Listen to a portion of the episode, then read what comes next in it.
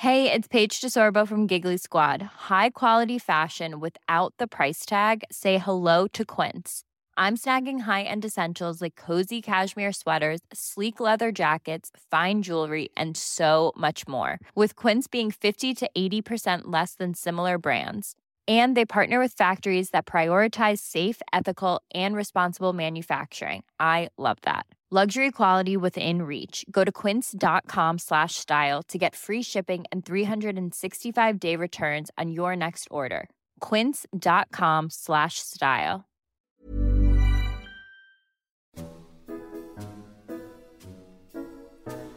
is no better group of plants for flower power than forms of the shrubby protentilla, producing single rose-like flowers continually from June to the first frost. Hello and welcome to This Week in the Garden. I'm Peter Seabrook, here to help with your gardening quandaries. I hope that you all enjoyed your Easter and got to spend some time over the long weekend in the garden. On today's podcast, I'll be catching up with Sally-Ann Foreman of Walker's Bulbs at Taylor's. She shares some tips on how to select the best bulbs for your garden. As the season is upon us, we'll also find out about growing for showing. My thanks to Hayloft Nurseries, sponsor of this podcast. What a weekend! Goodness, I've never known an Easter like it. And the street trees, absolutely magnificent. I always love to see the Japanese cherries come out, uh, and very often they've started to fade before the uh, ornamental crabs, the Malpas, start flowering, but for some reason we've got them all at once. It's going to be a great life, but a rather short one, I'm afraid. That high temperature means that the buds open, flowers blossom, but the petals drop a bit quick. And it's uh, much the same story with most of the tulips. You know, they look fantastic, but that very high temperature, I'm afraid, will mean that uh, within a matter of days, the petals are starting to fall. I did have my first cut of asparagus, although that's interesting because looking back in the diary, I noticed that in two thousand nine, I was cutting asparagus five or six days earlier than this year, so the soil must have uh, stayed quite cool, even though we've had the really high daytime temperatures. I'm afraid I didn't get as many jobs done over Easter as I would like. I got a new job on the end of a hose watering. Trying to keep things wet, as well as all the spring jobs, is quite demanding. I did notice on an allotment in Reading over the Easter weekend that one or two of the first strawberry flowers had black centres. I mean, that's what's happened when we have a night frost. And so those of you who, uh, the week before, had strawberries just coming into flower and three or four degrees of frost at night, if you've got a, a black centre to the flowers, I'm afraid they're not going to fruit. You're going to lose at least those. With luck, subsequent flowers will set, and you should have a reasonable crop. It's worth remembering with uh, strawberries that you don't mulch them, don't put straw under them to keep the fruits up off the soil until every chance of frost has gone. If the soil is uncovered, it releases a bit of warmth, and that reduces the chance of frost.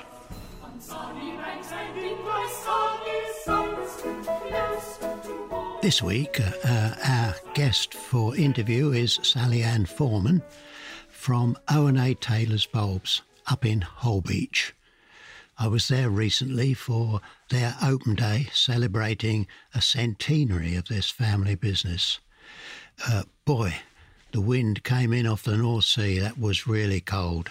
Uh, Sally-Ann, how are things up there in uh, Holbeach today? Have you still got that wind? Yes, it's still very windy. Um, sun's shining and it's promising to warm up as the week goes on, but yet still extremely windy. Well, that was a lazy wind when I was with you. I, oh, I went... yeah, we get a lot of that here. With it being flat, it just goes straight through you. Oh, it does indeed, yeah. Now, Sally-Ann, tell us a bit about O and A Taylor's. I mean, it's a family business, isn't it? Uh, and fourth generation, I think. Absolutely, yeah. Um, the company was established in nineteen nineteen, um, straight after the First World War, um, and we're now being governed by a fourth generation of the Taylor's family, who are Adam and Sam Taylor, um, along with Sam's father, Roger. And, and, I mean, you're farmers and bulb growers, aren't you? Yes, we are. We farm over seven hundred fifty hectares.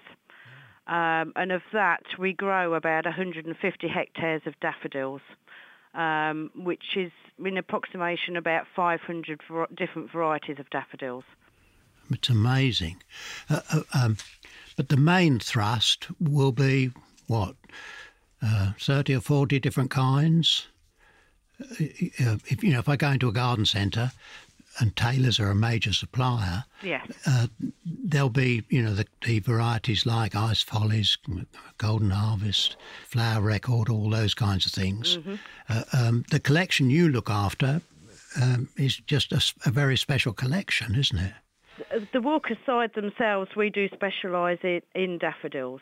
Um, we have um, a, quite a collection. Some varieties are available to the masses, some aren't, and that's um, where the Walker's mail order division comes in, because we don't have the the quantities that, you know, to release to the to the general market. But we still have sufficient on most varieties that we can still supply specialist growers and people that, you know, want something a little bit different or a little bit more special in their gardens. Yeah. Now, when I was up with you, I was surprised to see those huge lifting machines. And I think Sam told me that you could lift a tonne of bulbs a minute with mm. one of those machines. Yeah, yeah, if, yeah. If, if the weather was anyhow friendly. If, if, if it's decent weather and the ground's good, and uh, yeah, yeah, it's uh, it's amazing just how much they can get through. You just wonder where they all go. Well, some of them obviously do go out to be pre-packed and into garden centres and and uh, landscapers, et cetera. Um, and some of them we do replant, because obviously we want to keep stocks going. So you have to replant some of it to be able to increase it. And, and Sam was telling me that uh, if he was planting in his garden, he would always go for the large top size. Are, are you with him on that advice? Uh, we always uh, suggest buying the, um, the, the best size available for that product. Um, daffodils, you know, come in a varying sizes, um, and things like pheasant eye are, are, are not as big as, as probably Camelot and Carlton, um, which are your plain yellows. So really, um, you can say just buy the best top size that you can. It's not always going to be the same size bulb for every variety, though. Yes, now within a variety, yes, get the biggest bulbs that are available yeah. of that variety. May cost you a little more. Yeah. But you get more flowers and you get a much better, longer life in the garden yes, with do, these yeah. better bulbs. Yeah. yeah. We've spoken about the sort of general production, seven hundred fifty hectares of land. I mean, it. Uh, I prefer the fifteen hundred um, old money acres, you know. Yeah, right, yeah. I, I understand that a bit better. Well, well, football pitch is about an acre, isn't it? Yes, it is, yeah. Uh, yeah, so it gives me some better idea. Um, um, but uh, you, you've taken over from Johnny Walker with the uh, collection mm. of uh, bulbs, uh, and so you'll be appearing behind the rope at flower shows this spring. Yeah, I mean, as a team, we've always been um, here. We've always been doing our everyday jobs. But, you know, now um, we're, we're getting slightly more involved. Sam's always done the farming side and the, the care of the bulbs while in the field. And I've always done all the looking after the customers and everything else as well. So it's not something that's dreadfully new, but it is slightly daunting actually being the one with the final say-so. Now, when this podcast goes out, you'll actually be behind the rope at the Harrogate Spring Show, where presumably you cut stuff from the open field, flowering naturally, but then in, what is it, about a month's time there'll be Chelsea, and most of them will be over. So how do you cope with these different shows? Each one's totally different. They're, they're totally nerve-wracking in their own way. Um, Harrogate is picked out of the field. Um, thankfully, we have quite a few varieties and quite a few stems to go at. Um, the early warm weather in February made a lot of things flower a lot earlier than we would have expected in a normal spring, although we never get a normal spring anymore. Um, but yeah, everything um, for Harrogate is picked out of the field, goes into cold storage. Some of them have been in cold storage now ten, fourteen days. So when we actually get round to displaying at Harrogate, what we don't want is really warm weather really quickly, because once they've been out from the the fridge, they uh, they do go over very quickly. And so what stage do you pick them at? We pick at For- full open. Oh, do you? What, when they go into cold store, they're still yes. fully open? So so they go into cold storage full open. Some varieties may be younger than others, depending on the colour, because as you know, some flowers start pink and then change to yellow, and, and some start cream and then change to white. So we try to pick them at the best stage from a display point of view wise, we think, you know, that they're the prettiest at.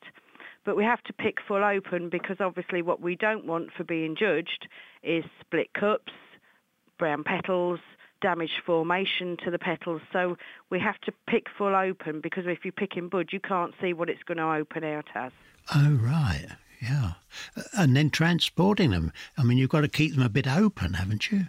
Um, yeah, they. it's it's a bit primitive, really, the transportation-wise, but they all go in buckets in the back of a van, and we just uh, get up to Harrogate as quickly as we can to get them out and uh, hopefully not sweat them too much in a van.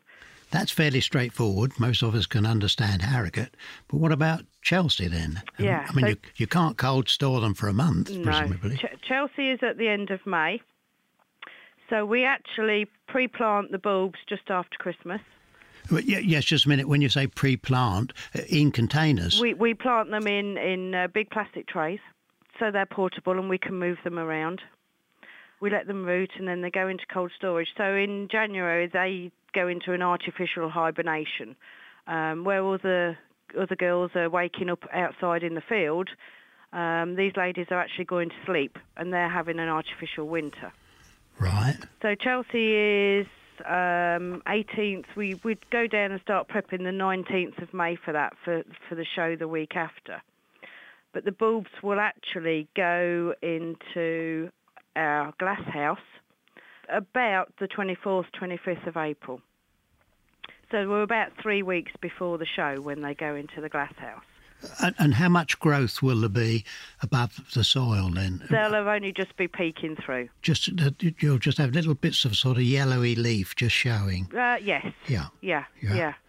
And then obviously we're a week before we actually start seeing anything after they go into the glass house. And depending on weather conditions, and hopefully we all want a nice warm May, but we don't really want any tropical heat waves to arrive as chaos breaks out. They all start developing over the three weeks, and after uh, about seven to ten days, we are then picking like crazy. Um, and they again will go in cold storage before we bring them up for the show. It's amazing then, isn't it, how quick they grow. Oh, but, yes, very. But, but, they'll, um, but they'll have had a really good long winter. Yes. They've got made all of that root. You take them into the warm and then whoop, yeah. up they go. But you have to remember that daffodils are a cold weather flower. Um, and we are bringing them out into a glasshouse in May, which is two, three times the temperature of what they normally would experience during a normal spring outside.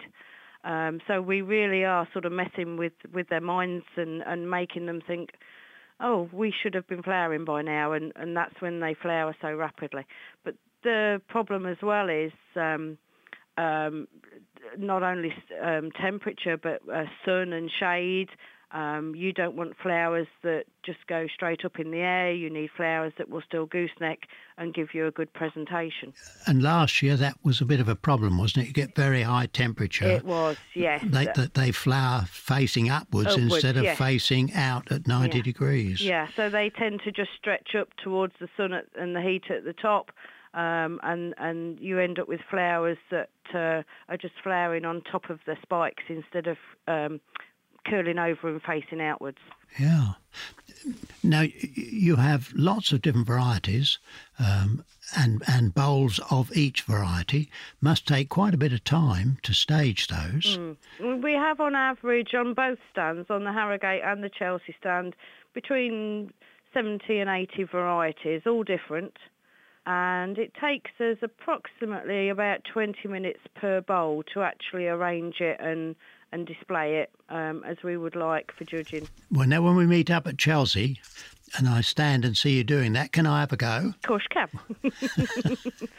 I'll teach you how to do it. How, how good will it have to be for my bowl to be Very on display? Good. If, if it don't make the grade, it's not going on the stand. Well, now to come right back to basics and our own back gardens, uh, people who've got daffodils who've gone over, what's the treatment now? What do, what do they need to do? They need to leave them alone. Just let them get on with whatever they're going to do. Make sure that they let the leaves die down naturally. Don't tie them. Don't break them. Um, you know, don't don't damage the leaf as well any in any way at all. The leaf is the food source for the flower for next year. So if you imagine from the tips of the leaves down to the bulb, as the leaf dies down, the energy all goes back into the bulb to generate its own little pressure cooker to develop the flower for next year. And what about feeding? I mean, uh, uh, your bulbs in the fields, are they fertilised? With the with the quantity that we've got, it, it's very difficult. We do use a fertiliser, uh, not that would be generally available to the public, um, publicly in your own garden. We vow by Tomorite. Oh, right. Um, you know, it's a good low-nitrogen feed, which means that it feeds the flower, uh, not the foliage. Right. With some of these other feeds, what you end up doing is just getting lots of foliage um, and, and it just diminishes your flower production. I mean, we very commonly have that question, my daffodils haven't flowered this year. So, so could one of the explanations be too much high nitrogen? Could be. Could well be. Depends on your soil pH that you've already got that you've uh, grown into. Also, um, you know, blindness is a big question, and with daffodils in particular, it can either be too much water or too little water.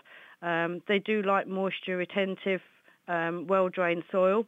So with anything that's got a, a root on it that develops like a bulb, they don't like being sat in water. This is why people who have clay really struggle to grow Um, really good bulbs year on year, um, and if it's too dry, um, poor root development also uh, will affect yeah. your growth.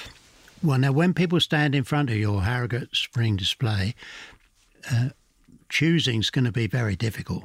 Hopefully. Because every bowl of, I mean, they just look stunning, the colours and the shapes and everything.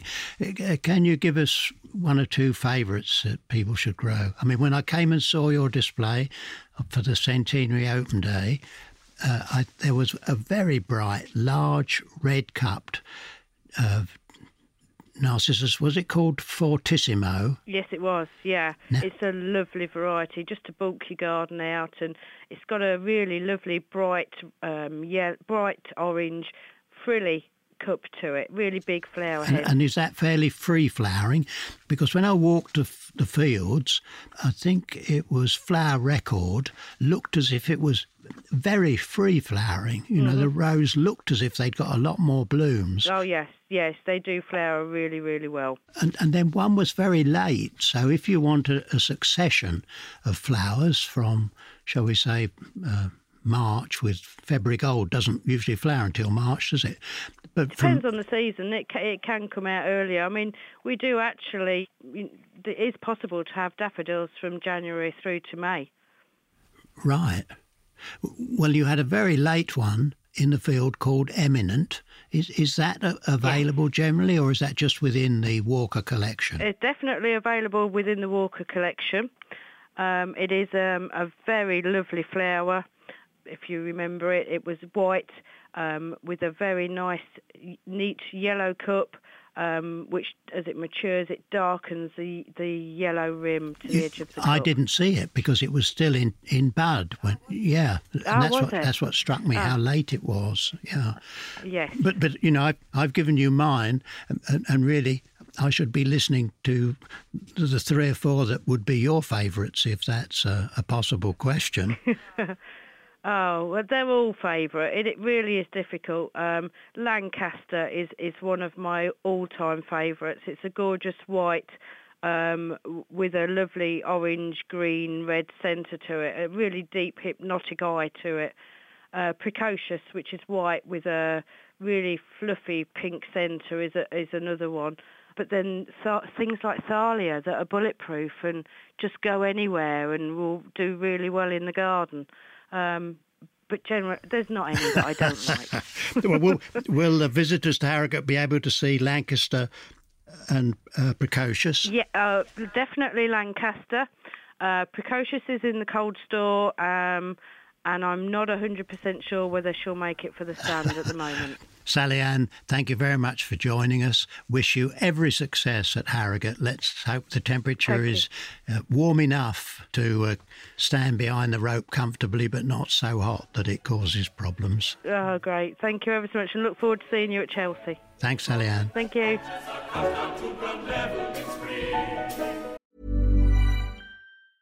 I'm Sandra, and I'm just the professional your small business was looking for. But you didn't hire me because you didn't use LinkedIn Jobs. LinkedIn has professionals you can't find anywhere else, including those who aren't actively looking for a new job, but might be open to the perfect role, like me. In a given month, over seventy percent of LinkedIn users don't visit other leading job sites. So if you're not looking on LinkedIn, you'll miss out on great candidates, like Sandra. Start hiring professionals like a professional. Post your free job on linkedin dot com slash people today. Ready to pop the question? The jewelers at blue nile dot com have got sparkle down to a science with beautiful lab-grown diamonds worthy of your most brilliant moments. Their lab-grown diamonds are independently graded and guaranteed identical to natural diamonds, and they're ready to ship to your door. Go to blue nile dot com and use promo code LISTEN to get fifty dollars off your purchase of five hundred dollars or more. That's code LISTEN at blue nile dot com for fifty dollars off. blue nile dot com, code LISTEN.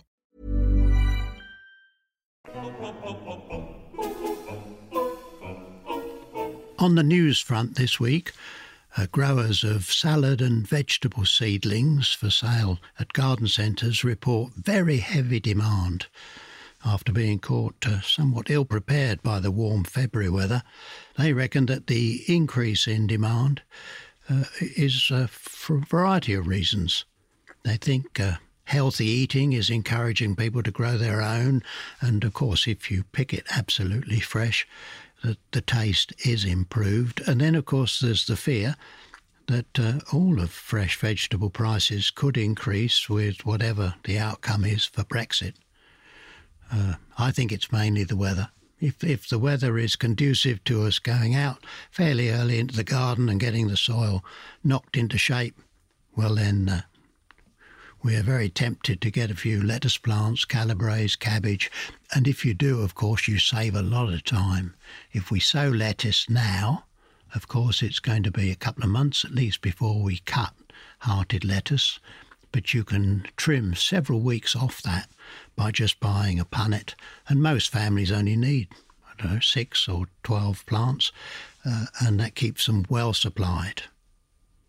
A nursery consultant, John Adlam, uh, says that insufficient winter rain means that water supplies uh, have not been replenished uh, and it, it could be short this summer. So, uh, well worth keeping the water butts full, I would think. Although, uh, in England, when we really get worried about something, uh, weather-wise, uh, Mother Nature usually answers the call, uh, and I wouldn't be a bit surprised if when we get into June or July the heavens open and we get plenty of rain. At present uh, my soil is certainly dry, uh, and I've started to use a hose already on a number of plants, even on our heavy clay soil. But the soil is now warm enough to really get cracking sowing stuff, um, and I do encourage people to sow hardy annual flowers. They're so easy, they're so pretty, and, and really just a scattering a seed on some well-cultivated soil is all it takes to pick some really good flowers. And of course the time is coming now when uh, not just the hardy annuals, we can also start to sow uh, the tender ones. Late April and early May is the time I like to sow zinnias. And if you're in a very cold part of the country, well, then it's worth sowing the seeds into cell trays and just germinate them indoors so that you have a nice little well-rooted plant to go out late May, early June. But in my garden, I will, yes, grow some incels, but the main lot will just be sown in the soil. I space the seeds about uh, an inch or so apart in rows and then pop a cloche over them for a couple of weeks just so they have some warmth, and also it dries the top out a bit, uh, which will delay or, or uh, deter uh, uh, the slugs coming. I mean, it's another benefit from growing in cells. If you've got zinnias well up and the stems beginning to get a bit stiff, then they're less likely to be eaten by slugs and snails. What's on? Well, as you, you've already heard, the Harrogate Spring Show from the twenty-fifth to the twenty-eighth.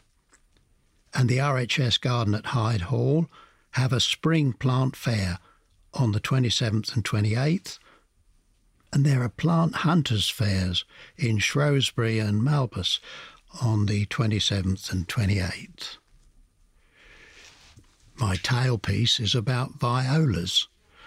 They have lots of common names. The wild Viola tricolor is, uh, yes, very commonly called heart's ease. And according to Anne Swithenbank, writing in Amateur Gardening, they're also known as tickle my fancy and kiss me at the garden gate. Well, I hadn't come across those names before. Have to be careful where I use those common names, I think.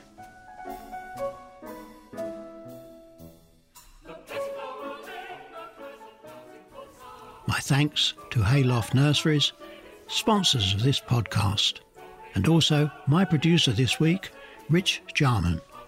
I look forward to speaking to you next week with more news from the garden.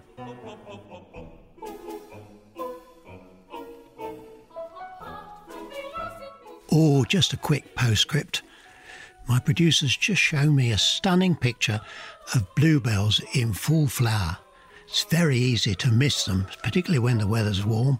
So if you've got a bluebell wood near you, next weekend, just try and go out and give yourself a real treat.